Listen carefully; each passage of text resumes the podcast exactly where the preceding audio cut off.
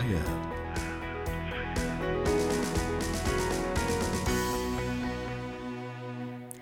أهلا بكم. بيئة العمل السليمة تكفل لنا الشعور بالراحة والمتعة في إنجاز العمل، وتشعرنا نتعب أو نشعر عفوا بتعب أقل وإتقان أكبر للعمل واكتساب احترام الجميع. نتحدث اليوم عن كيفية التعامل مع المشاكل داخل بيئة العمل. للحديث عن هذا الموضوع تنضم إلينا عبر الهاتف من أبو ظبي مدربة إدارة الموارد البشرية وتطوير الذات بسمة فرحاتي سعد. مساكي أستاذة بسمة.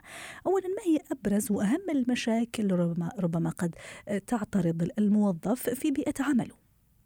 نعم أستاذتي، أول شيء بمسي عليكم، مساءكم سعيد الجميع. بالنسبة للمشاكل اللي ممكن يواجهها الموظف، طبيعي جدا يواجه الموظف أحيانا الغيرة من زملاء العمل، أحيانا افتقار فريق العمل أو حتى المسؤولين لمهارات التواصل السليمة والصحيحة في التعبير عن الأفكار أو في النقاش أو خلال الاجتماعات أو الجدال. فهي من المشاكل ممكن تصير. وأحيانا بيكون ممكن الإساءة اللفظية، ممكن يكون بعض الكلمات، مثلا إحنا كزملاء على مدار ثمان ساعات يوميا بنشوف بعض، أحيانا بنكون تحت ضغط وتوتر وضغوط العمل، فبعضنا يكون كتير منتبهين لبعض الكلمات أو بعض التصرفات أو بعض الإيماءات اللي بتسبب مشاكل ما بين الزملاء وما بين فريق العمل ومدراءهم.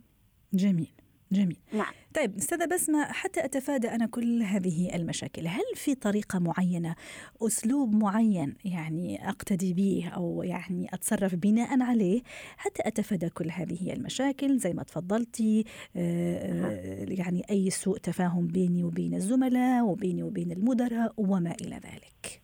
نعم، أوجه رسالة لكل شخص بيسمعنا الآن. في ميدان العمل ليس القوة أن تفوز في صراع، ولكن القوة ألا تدخل في صراع منذ البداية. سلام. ما تدخل في صراع ما تدخل في صراع مع حدا أبدا أبدا أبدا. مم. الأمر بيرجع للقناعات. نبدأ إحنا من الأساس، إنه ليش الناس أو الزملاء أو بعض المرؤوسين أو كذا ليش بتصير الإساءة، ليش بتصير الأذية. في ناس كتير بقول لك عندهم هذا الشعور إنه أنا دايما الناس متعمديني وأنا دايما الناس بتهاجمني وإلى آخره.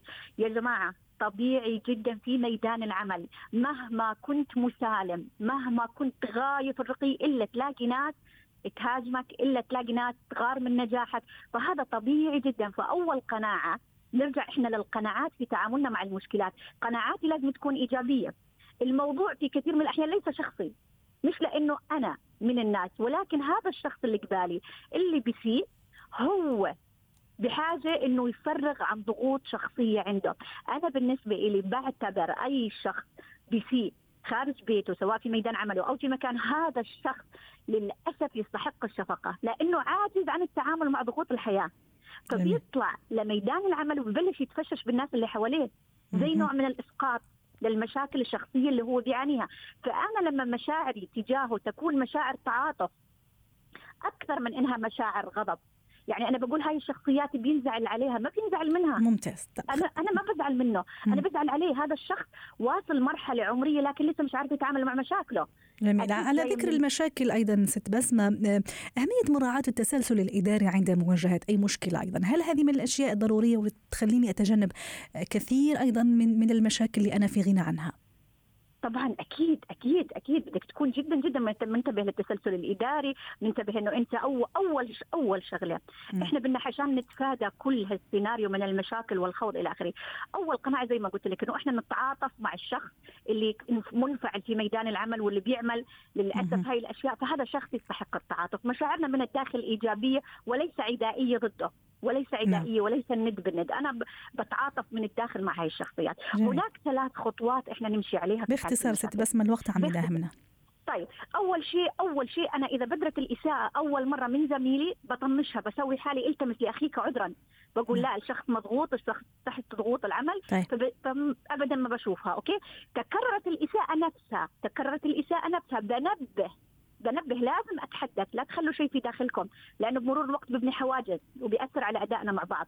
بادي للشخص يا فلانة أنا بعزك، وهي كلمة سحرية، أنا بعزك وحريص على أنه العلاقة بينك وتسودها الودية والمحبة، وأنا في هاي الكلمة أنا أنت مثلا أذيتني، أو في هذا التصرف أذيت مشاعري وأتمنى أنه ما يتكرر. طيب. تسعين بالمئة من الحالات بيوقفوا، العشرة الباقيين العش... هلا بقول لك هلا العشر الباقيين يعني انا على مدار عشرين عام خبره في ميدان العمل كنت ماشي على هاي الطريقه والحمد لله ناجحه مية بالمية. اغلب الناس وقفت بعد ما انا ابديت لهم قديش انا حريصه على العلاقه بيننا، زي ما بقولوا استحوا شويه ووقفوا. اوكي م. هلا ما وقف، لازم اكشر عن انيابي شويه، بس ما استخدمها، انا ما بستخدمها، بكشر عن انيابي شويه، بشوف لي مثلا بمسك لي عليه ممسك او بمسك لي عليه شغله ما احنا معرضين للخطا وببين له اني انا اقدر ارد، بس ما برد، بس فعلا ما بصعد الموضوع. هاي الشخصيات جبانة، مجرد ما حسوا بقوتك بنسحبوا. جميل. بس يحسوا انه انت قادرة على الرد ما بتشوفيهم غير خلص توقفوا عن عن عدايتك. برجع بعد كل هاللي صار بنسى كل اللي صار وببدأ معاهم بداية جديدة جميلة رائعة، وعلى العكس بزيد نسبة الاحترام ونسبة التعامل الكويس. ليش؟ لأنه أنا هدفي إني أنا أعيش ببيئة صحية وسليمة وأنتج، مش هدفي إني أدخل وأنا في صراعات، لأنه هذا كله بيأخذ من طاقتي ومن إنجازي كموظفة. شفتي؟ فبرجع بمنتهى اللطف معهم. صدقيني بهاي الطريقة إذا كل واحد مش عليها ألد أعدائك في ميدان العمل يصبحوا حلفاء. صحيح، ويبقى القيام بمسؤوليات العمل بشكل كامل وجيد. طبعا هي من الأشياء التي قد تغنينا عن الكثير من المشاكل سواء مع المدراء وحتى الزملاء. شكرا لك بسمة فرحات، مديرة إدارة الموارد البشرية والتطوير الذاتي، ضيفتنا من أبو ظبي. حياتنا